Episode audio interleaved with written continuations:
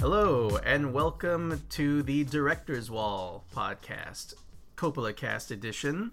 Yeah, All right, I'm one of your co hosts, AJ Gonzalez. and I'm Bryan Connolly. All right, and we're back.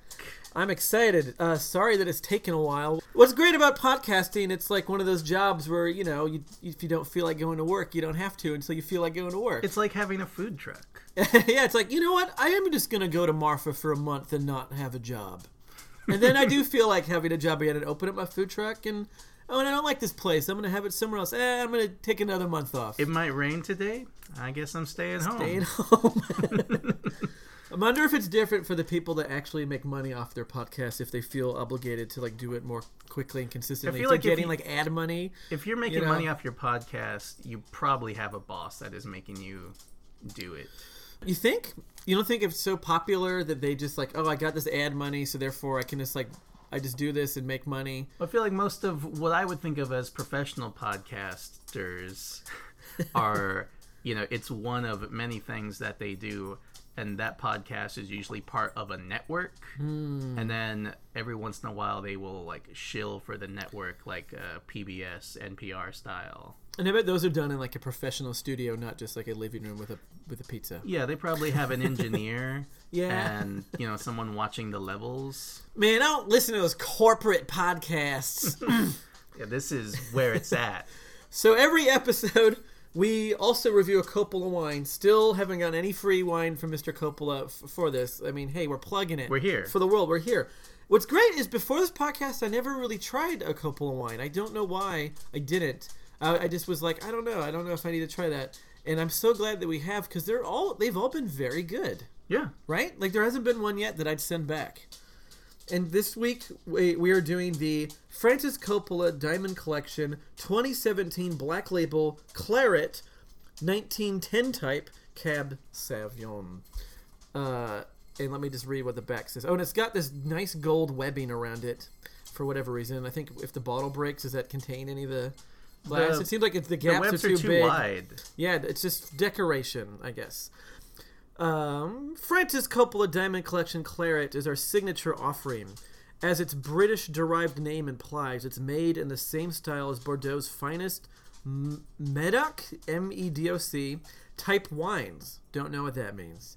Claret is a Cabernet Sauvignon ba- based wine blended in the classic Bordeaux style that exhibits exceptional depth and texture with truly unique flavors. Our claret bottle is distinguished with gold netting, as mentioned, a tribute to the way Europe's finest wines were once presented. So there you go. And this tie, ties in well with the movie today, since we are dealing with a European film. We are. Um, so yeah, the webbing I find it an- annoying because you're trying to pour the bottle, too- it's and you're too just slipping around, and your fingers get caught in it. It just kind of looks like a f- crappy It fish does net. not. It doesn't look classy to me. It looks very. It's very loose. It looks like the bottle might fall through one of the holes. It does. It's not snug up against the bottle. great idea. I don't know, Mr. Mm. Coppola. Maybe maybe go back to the drawing board on that one. Yeah. But uh, this is a good one. I think, dare I say, this is the best one we've had. Does it tell? Does it explain its flavors on the Oh. back?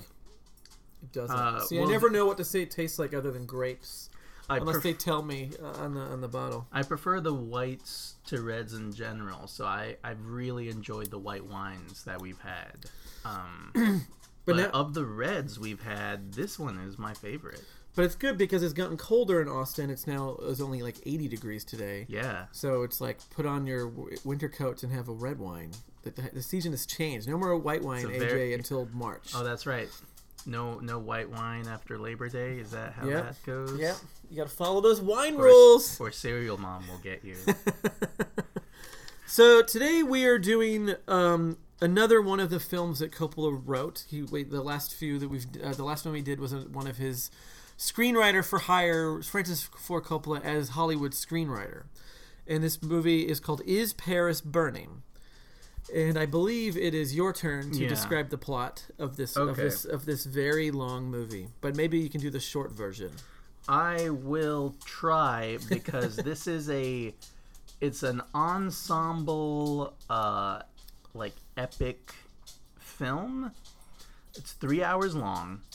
Two uh, two hours fifty two minutes technically, but you might as well be three hours at that point. So some of it is intermission, and on a DVD you can just skip that chapter. Yeah. That'll save you like five minutes. Um, oh, I got thoughts on the intermission and entrance music. But so this, um, excuse me, it's a American, French, German production. So the cast is like sprawling.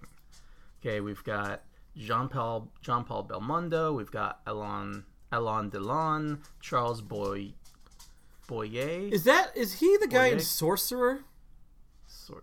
Like I the know. Movie? Is he the like I've never seen that one. like he? I think he was the one that was like the French guy. Charles Boyer was in In Gaslight. He was the guy making Ingrid Bergman think she was insane. as a young man or yeah, an old man? as a young man. That was in the 40s. He was your like suave, uh, seductive European guy okay. throughout the 40s. Leslie Caron is in this, um, and Orson Welles, Kirk Douglas, Glenn Ford, Anthony Perkins, uh, Robert Stack, among many, many, many others, and is telling the story of the liberation of Paris.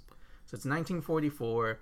Allies have landed in Normandy. They're pushing their way through, and Hitler has given the order to the uh, uh, commandant of Paris that if it looks like they're going to lose the city, to burn the whole thing to the ground.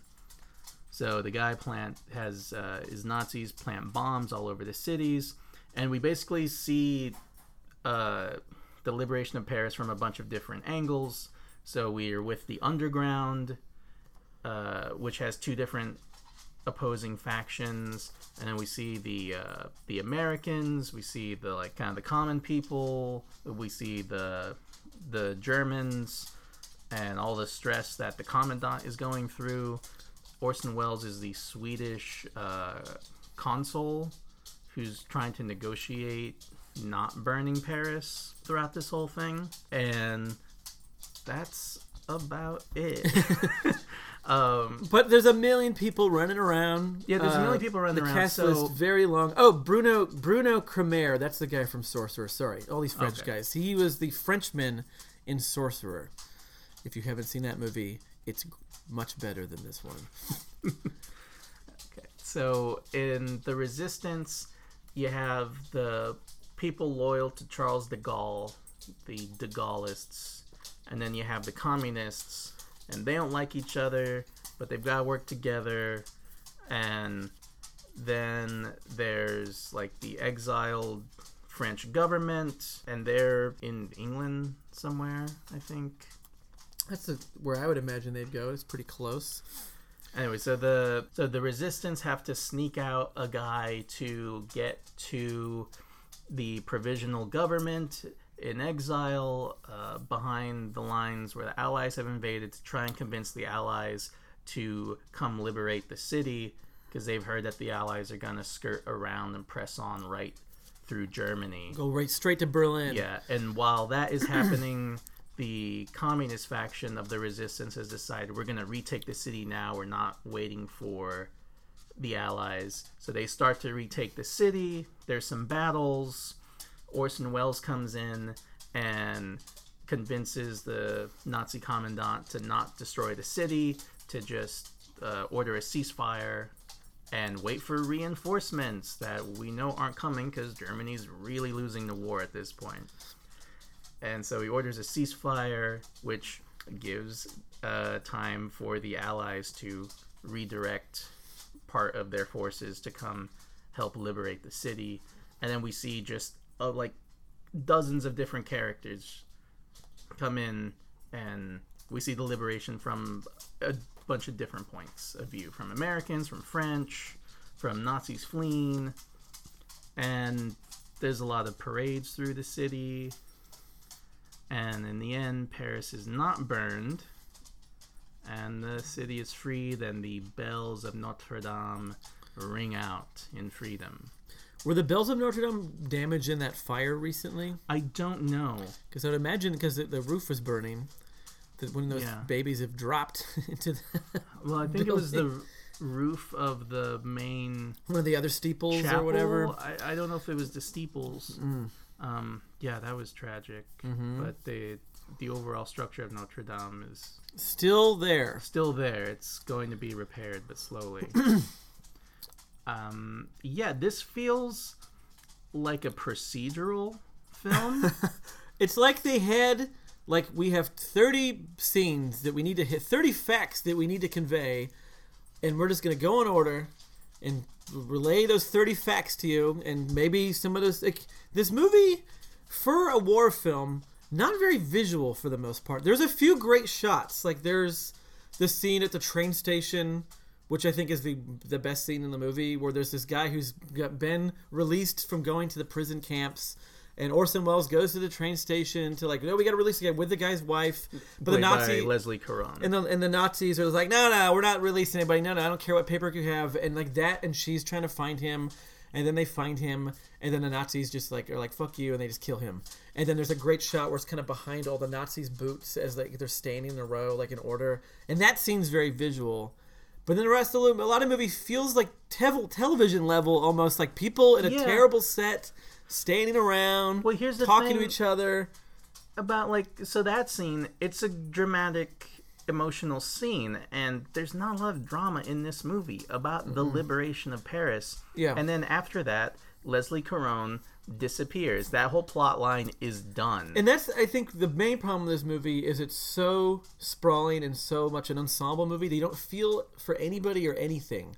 Like someone will show up and then they'll die. Like all the communists are like, "Oh, here we are," and like, "Oh, let's go in the back of the truck," and then they all get shot like two minutes later.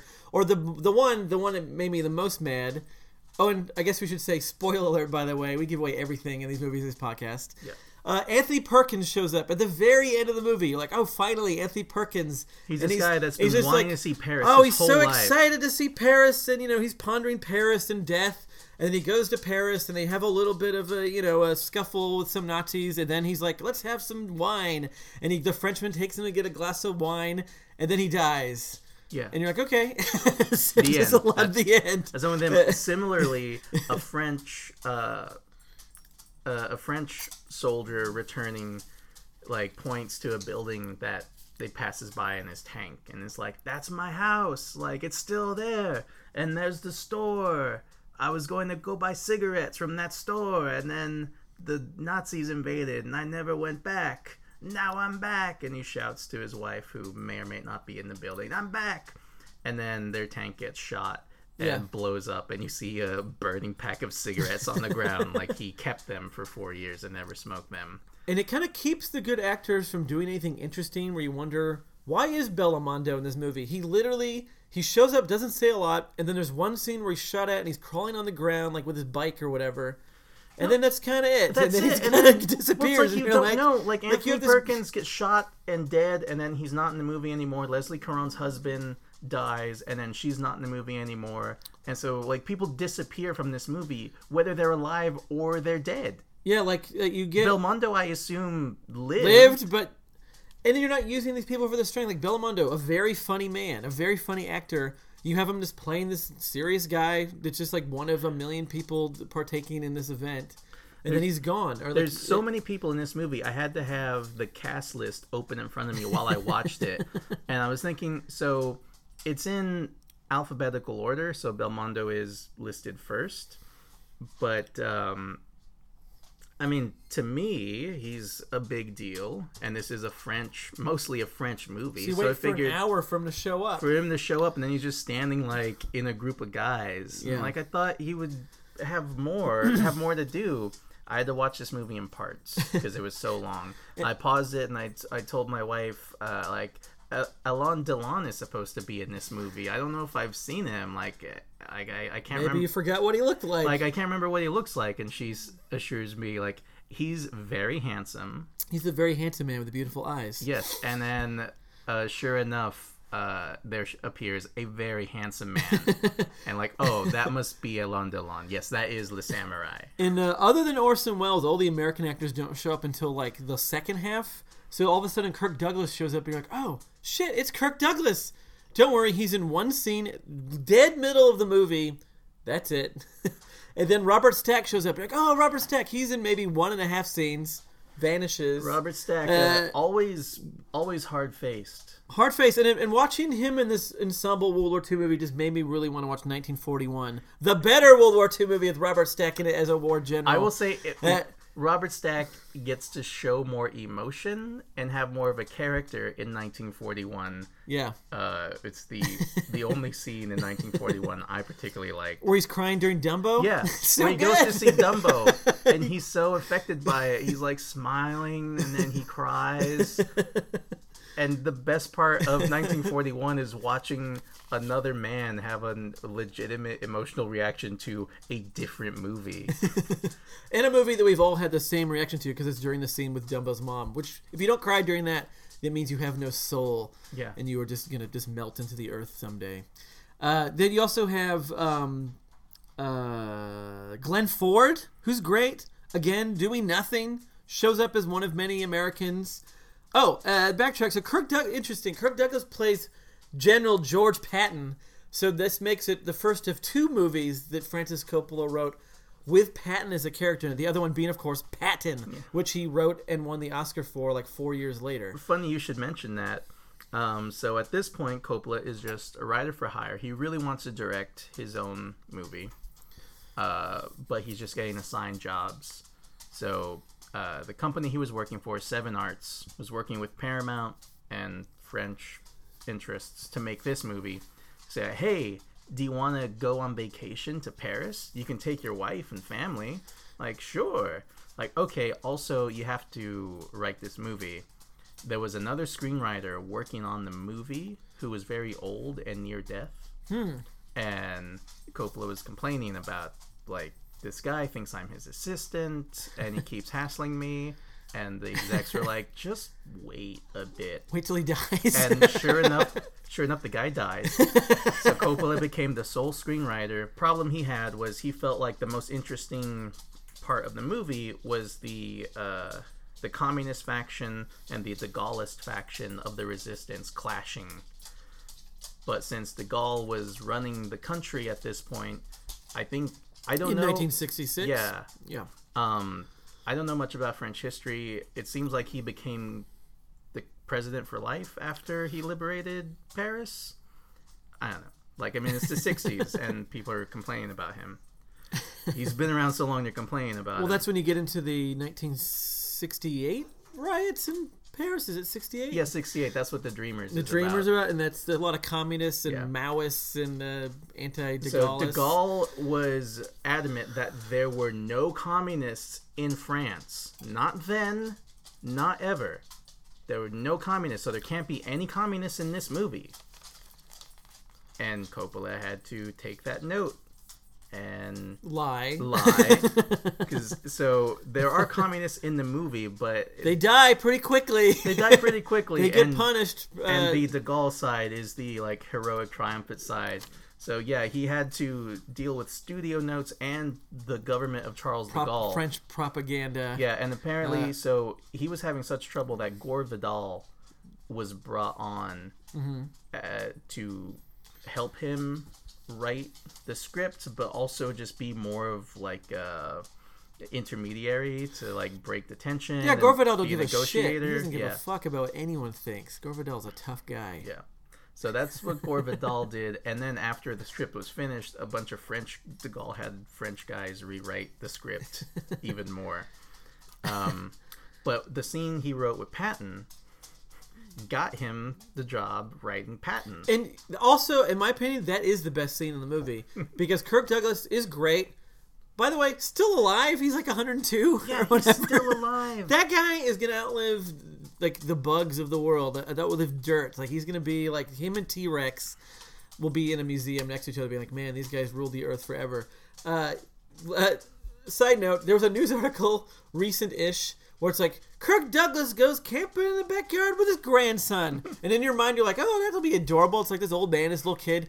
No, Kirk Douglas' grandson is like 45 years old because the dude is so old. So it's Kirk Douglas, age 102, and his 45 year old grandson sleeping in a tent in his mansion's backyard. And there's pictures of Kirk Douglas with those big, like old man sunglasses that fit over your glasses, just like looking cool.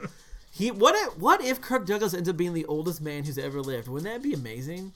That'd be something. It could happen. Like Kirk, like Michael Douglas could die before Kirk Douglas. Yeah. he almost has. He had that throat cancer or whatever. So like, Kirk Douglas still going, but he he played a great Patton. A very different than the George C. Scott Patton that Yeah. we'll talk about later on when we review Patton. But that scene is good. He's like a very confident, kind of like kind of wise ass a little bit. Like he's, He's very just- like- confident. it's- he's very very- much it's like, um there's a little bit of humor in that scene. like a I don't know, like a stern like teacher or like principal. He's like, look, I get where you're coming at. You know, you want me to help liberate Paris, but here's the reasons why I can't. And they're all like good reasons. They're all legit reasons. And he's like, sorry guy, I can't help you. And then the guy leaves, and then he calls Omar Bradley, be like, hey Bradley, what the hell is going on in Paris? and then he has Bradley help out with the liberation. Uh, but so it's so funny because this movie got Coppola pegged as a war film writer. So he got the last job we talked about. Uh, this property is condemned because the studio thought, oh, he's really good at writing the South. So you should write this movie that's set in the South. What did he do that make them think he was good at writing the South? he adapted the novel Reflections in a Golden Eye, But they didn't use his script. but they didn't use his That's script. right. And then just randomly he gets assigned this job. He writes it. It's a war movie. There's Patton. Patton is in it, and then Fox is like, "Oh, we're making a movie about Patton. This guy, he knows war films. We'll get, we'll get him the right Patton." So he's lying his way up, which is good Yeah. because clearly he's not interested in either in a way of like that's all he wants to do. He's just a very talented man who can make anything good. Yeah. And it just happens to be Patton. And what's really interesting is Patton is sort of like the thing that really makes him. Like that's really Yeah. what like is going to set forth him Big studio getting into job, the. Godfather and all that stuff. Uh, what will be interesting is after this movie, we're going to get into a few kind of more experimental, weird, low budget things until Patton. Uh, back to the cast of this movie. My favorite cast part of this movie were the Nazis because two of the Nazis in this movie, like, check this out. One is Goldfinger, Gert Frobe. Oh my is God. the main main guy. That's You're Goldfinger totally right. As the main Nazi. He he plays the General Dietrich uh, von uh, Chot Choltitz or however you say it. Uh, I don't know German that Um, well, but uh, that's Goldfinger. Kolitz, Trollitz. It. So he's like the first. He's like the main German guy, and they put it. It's a very sympathetic Nazi character. He's sort of like doesn't really want to follow Hitler's orders. Agrees with Orson Welles' character. He doesn't want to destroy the culture and the the, the architecture Yeah, of Paris. basically- and really just it's like and when, when he surrenders it in, he's like so relieved and doesn't want to do it anymore. That's uh, it's a very interesting portrayal of this Nazi who is um, he's a general in the Wehrmacht, the regular army. He's not an SS guy. And the SS people, they all took an oath specifically to Hitler, Mm-hmm. and they're Hitler crazy. If you were in the army before 1933, and then you're in the army after 1933, well, all of a sudden now you're a Nazi. Yeah. this was probably one of those guys. and it's Uh, still shouldn't have been fighting for Hitler. Yeah. I want to say still should not have done it. But yeah, it's a very interesting uh, portrayal. It also takes away some of the drama and tension of the movie because, like, it, are the Nazis going to destroy Paris? and you're like no, because this guy doesn't want no, to do this that. guy does not want to do it, and he tells he tells Orson Welles like the last time I talked to Hitler, He's- I'm pretty sure he's insane.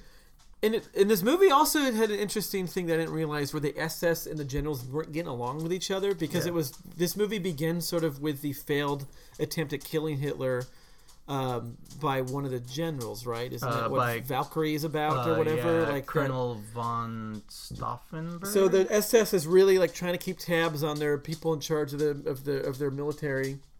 And there's definitely a friction between the SS guy. There's a scene where the SS shows up and Gert Frobe is like, I don't trust these guys. And he reaches for his gun under the desk while they're talking, and then he realizes they just want him to steal like a tapestry from the Louvre. Yeah, the bio tapestry. like Himmler wants to give the Bayeux tapestry to Hitler. It's like a fun gift, like a, a fun gift. thing, you know. He's like, well, the resistance has uh, the Louvre, so please go get it.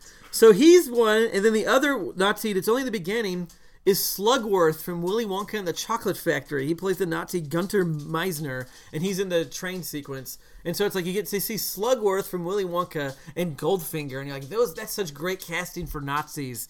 These two evil-looking guys. and as far as I can remember, this is the only movie I've ever seen with Goldfinger in it. Like there's Goldfinger and then there's this. Like what else has Gert Frobe done that anyone's seen? I don't know.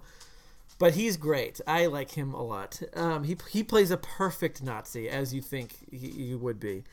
Um, so we talked about how this movie is sort of long. It definitely is is it's hard to invest in it because there's no real emotion. It's weird to have a war movie where there's no emotion, and I, there's a lot of war movies like that. It's hard to portray history and battles with lots of people and feel something if, if you're just if you're doing it accurately where you're showing like everything Yeah. it's not like saving private ryan where like it's d-day but from the point of view of these eight guys and even that movie the first half hour you're not with those eight guys you're just kind of with the whole thing and then it follows Yeah, yeah. this group n- after narrows down to the Um, to those eight guys. it, it's it's it's you know it was a different time a lot of war movies were sort of like this i think there's a lot of just like kind of these sprawling It, it was like uh, it was like we're making the movie about the liberation of Paris, or like we're making the longest day about D Day. Like this is it. This is the movie. It's only there's only gonna be one, so we've got to put all the stuff that is pertinent to that story, and we got to show it from all different angles because this is the only time we're ever gonna tell this story. Uh, yeah, this movie feels like that. It also feels like it's uh, in the waning days of the big studio Yes. roadshow movie. It feels like the end of it. It, gets- Yeah. it feels like It was New Hollywood is around the corner, ready to be like, no, no, no. Let's tell stories about people that you care about. this feels like a sh- uh, a roadshow movie of a like proto New Hollywood movie because the French New Wave is already like you're well six, into seven it. years in Yeah. by this point. Yeah, But yeah, so this movie has entrance music. It has a prologue of uh, the Goldfinger getting the order to burn Paris from Hitler, who you see on screen as a character. yeah. and that part is really hokey. And it's Hitler just being like, "Burn Paris," and then you know, it cuts to the credits, and it just seems very silly. Uh, Then there's the credits. then the movie starts. Then there's an intermission.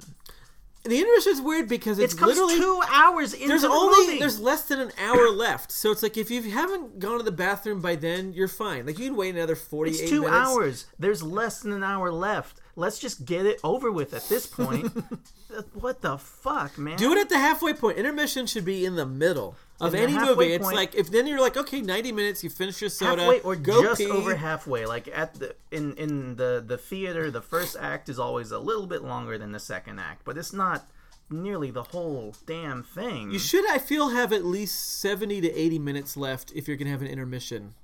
Not less, else are you not less than an hour. I was gonna watch when I People have peed already by that point. I turned on this movie. It was late. I decided I'm gonna watch it, you know, till I uh, till I fall asleep. And then there's uh, entrance music, which is just a black screen with music playing under it. I'm like, oh, okay.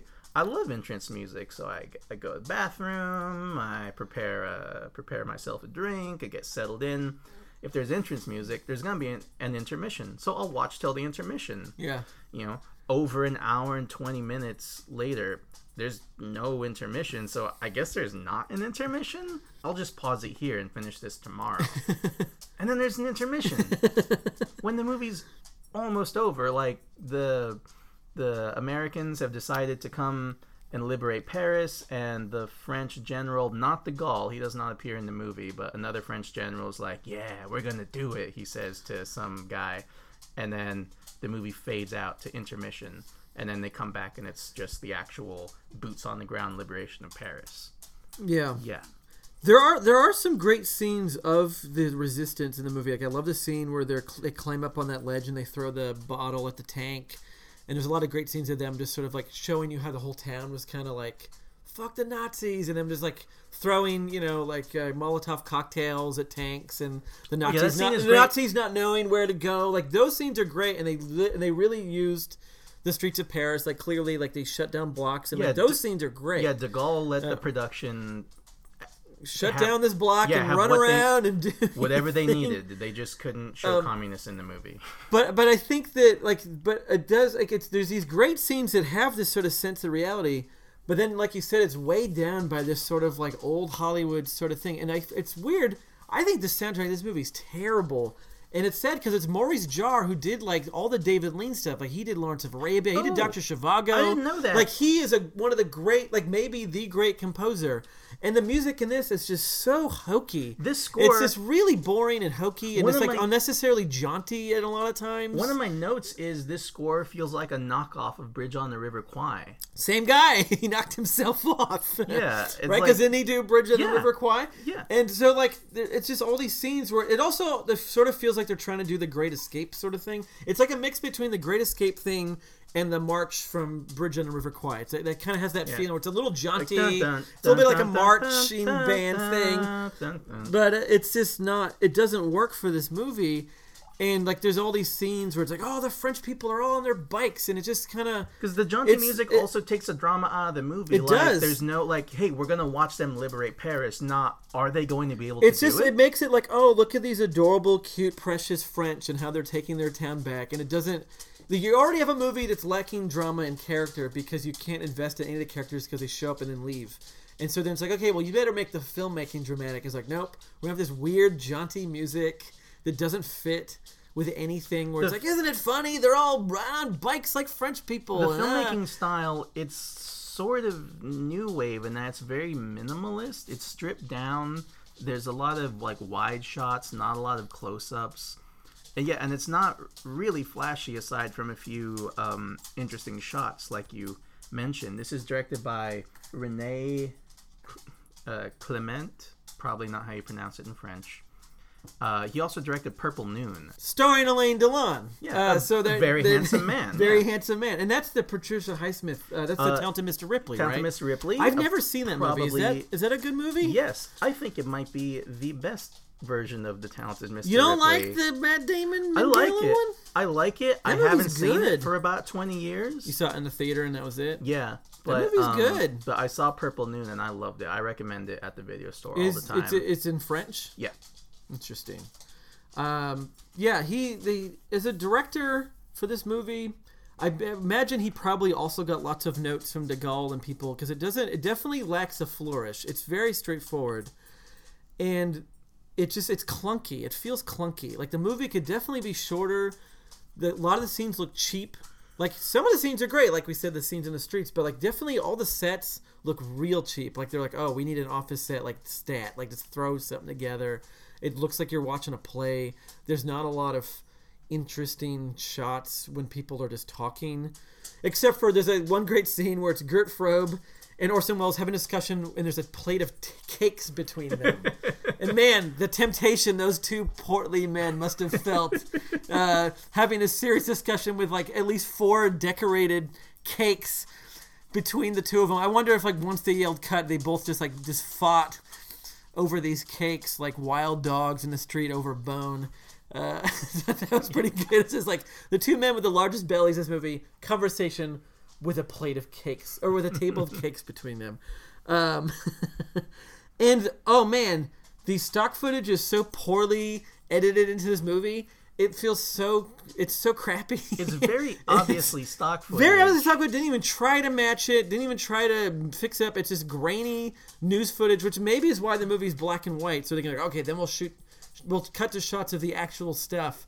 But it just does not fit. It just it's ill fitting. It feels very sloppy.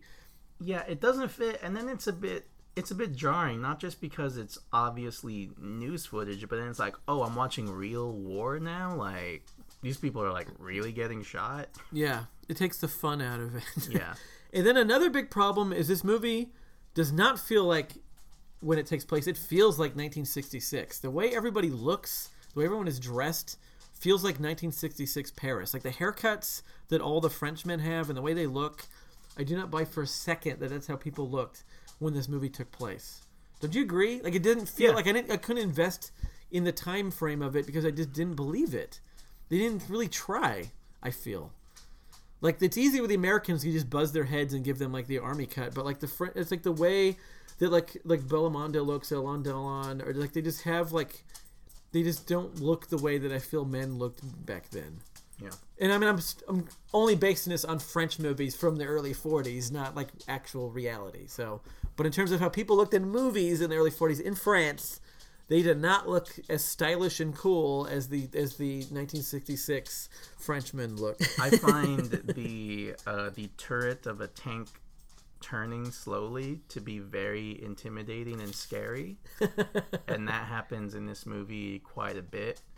Um, Why does that scare you? I don't know, it's like this big hulking thing, and then like part of it, you know, the the top part, like the head, the eyes are slowly turning towards you.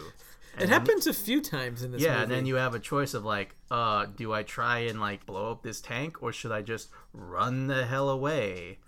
And you probably don't have enough time to do either by that point. Would it make sense to run towards the tank because the thing would probably go, over, over you, you. right? So if a tank fires, you just kind of crouch down and run towards it, Yeah. And then it would blow up the thing behind you. But then maybe the Nazi would pop out of the tank and shoot you with his Luger or whatever. But Yeah. movies like this really make me appreciate the Indiana Jones movies because it tells you about World War II, but in a sh- half the amount of time with humor, with characters that you like, uh, and it's fun and exciting and sad and scary. Yeah. And you don't need was- to have a million characters. You have the Indiana Jones and some of the Nazis and maybe a lady, and that's all you need. I was, uh, have oh. any of this other stuff. As a child, I was terrified of the Nazis in the Last Crusade. They're really evil. They're really evil. They were burning books. And as like a six year old child, I thought they were burning all books. Like every book, just if it was paper, it had to be burned. Because that's how evil they were. I didn't know about the Holocaust when I was six. and this Hitler not so good. The Hitler in this movie, as movie Hitlers go, he, he doesn't really. It's not really effective. No, He he's, just- he's he no just, like, Bruno Ganz. he's no Bruno Ganz. Uh, Um, he's no final- Gilbert Gottfried. Uh, as great movie Hitlers the go. final uh, line of the movie, like as Paris is being liberated and the church bells are ringing, is a phone off the hook with a German voice, presumably Hitler, Hitler. screaming, "Is Paris burning? is Paris burning?" It, it's like such a punchline. It's done very. It's very silly. Actually, the opening credits of this movie are really good too, where it's all the shots of sort of like all the Nazis, like kind of like stationing up in Paris, like that, mm-hmm. that kind of that mo- that opening montage Yeah. of like everybody like occupying Paris. That's good. It's weird. It's like I like I don't quite understand exactly why this movie doesn't work. I think maybe it's because of the lack of of characters you invest in. Because when you look at something like Band of Brothers, that's also like a very fact based show that goes through like all the exact details of what happened with a cast of lots of people. But yet I'm very emotionally invested in that show. Like Yeah, when like I watch that show, like I'm, following- I'm into it, and like those episodes will change the point of view all the time Yeah. of who you're following. But maybe it's because it's still will hang out with these people for more than three minutes. yeah, Uh, like no one, no one is a central character here aside from maybe uh, the Nazi commandant for uh, Goldfinger. And at times it kind of feels like back to the, this character, an episode of Young Indiana Jones, where he'd be like, "Oh, hello, it's Pancho Villa. Hello, famous person from the history that I will be talking to." And so you have the part where the guy's like going through, and he meets Patton, and he's gonna meet Charles de Gaulle, and he's like meeting all these famous people in history, and uh, like we know who Yeah. Patton is. Oh, there he is talking to Patton. And I just don't believe that that's how it really happened. This guy just showed up and was like, "Hey, can I talk to Patton about what's going on?" Like, I'm sure he talked to someone who talked to someone who talked to someone who talked to someone. Yeah, he Uh, um he like sneaks through like a field and there are Nazis hiding. They're like, ah, should we shoot him? Like, no, we'll give away our position to the Americans. And so then he goes through the field and then he stumbles upon some Americans who are like, hey, where'd you come from? He's like, I must talk to General Patton.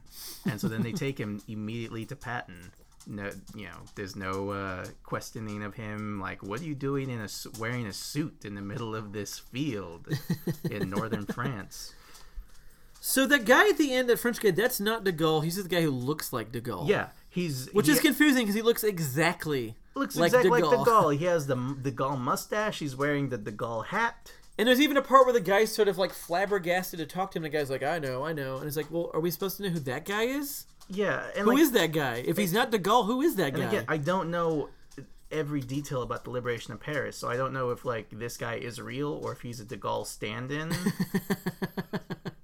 Because he's not supposed to be De Gaulle, right? no, No, Who he's- is he? I don't know. But like when the guy meets him, he's like, "Oh, I can't believe I'm meeting you," and he goes like, "I know, I know," and you're like, "Wait, but I don't know who this is." He, I assumed it was De Gaulle because he looks like the, like if someone just drew a drawing of De Gaulle, but it's not. It's some other guy. And maybe if I was French, I'd be like, "Oh, it's so and so." Oh my God. Maybe, maybe French people don't know who Patton is. I don't know. Uh, not likely. We saved their asses. They should know who Patton is. But, but uh, and this movie will also, I think, make us really appreciate Patton when we watch it. Because from my recollection, that's a great movie. Like it's been a while since I've watched it. It's equally long. I think it's definitely it's longer than this It- movie. it's definitely a full three. But you follow one character, Patton, through the whole thing, played by great actor George C. Scott, and so you actually have a little bit of emotional investment as opposed Yeah. to like 50, 60 people running around. Yeah, like you don't follow Belmondo or Delon or even like Orson Welles, who you probably see the most. You don't follow them beginning to end, and they each play a role, yeah. but there's no through no through line or no through character connecting everything. And even that, that that the guy from Sorcerer, Bruno Cremer, like for the first half of the movie, he's in it quite a bit, and he's like checking in and trying to get things going, and then he's just gone. And like yes, like yes, it's hokey to do like in a way, like let's do a movie where we follow these people through this thing. But you know what? Work, what worked for Titanic can work for any movie. Like if you just can yeah, make up a character. This is so and so going through the French Resistance, going through the Yeah, thing to go through the whole process, and it grounds the thing, and it actually makes you really understand what's going on. Because when you watch a movie like this, I just kind of glaze over because it's sort of like, oh, this is just like going through kind of a bland history so many book. people. I had to 'Cause have you're a just like cheat you're just sheet. kind of throwing things out, like I have a cheat order sheet in front of me. but I'm not track of everybody. feeling anything. But if you follow a you know a couple through the Titanic and their whole romance from the beginning, from the from the boat launch to it sinking to 80 years in the future, you feel it and you think about it and you think about the Titanic and what happened and how it was and what it must have been like to be there. And with something like this, you don't get any of that. You're just sort of like, okay, that happened, cool. I don't think I really know more about this than if I just read the Wikipedia page. I mean, at the time, you didn't have that or if I read the Encyclopedia, Encyclopedia. Britannica, 1966, I would get the gist of exactly the same thing. Yeah. This and I mean, at least Um, Coppola tried. Like the scenes with Patton and stuff are good. They're funny, but the char- the character connection is really lacking, sadly, um, in this yeah, movie. This movie, this story would be a good mini series or limited series today. Or you could have like 10, 15 episodes to tell this story, and each episode focus on, you know, the different people that all played a role. like a band of brothers. Yeah. yeah. That, that equaled up to this big historic event.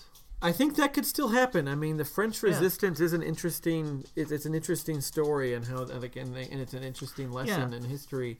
and I if- did like that. I mean, there is you know us being Americans, you know, but but maybe throughout the world, they're thinking like, hey, look, we won the war for you, French guys, okay? and this, like, the French returning to Paris and fighting the Nazis out themselves is a big part of this movie.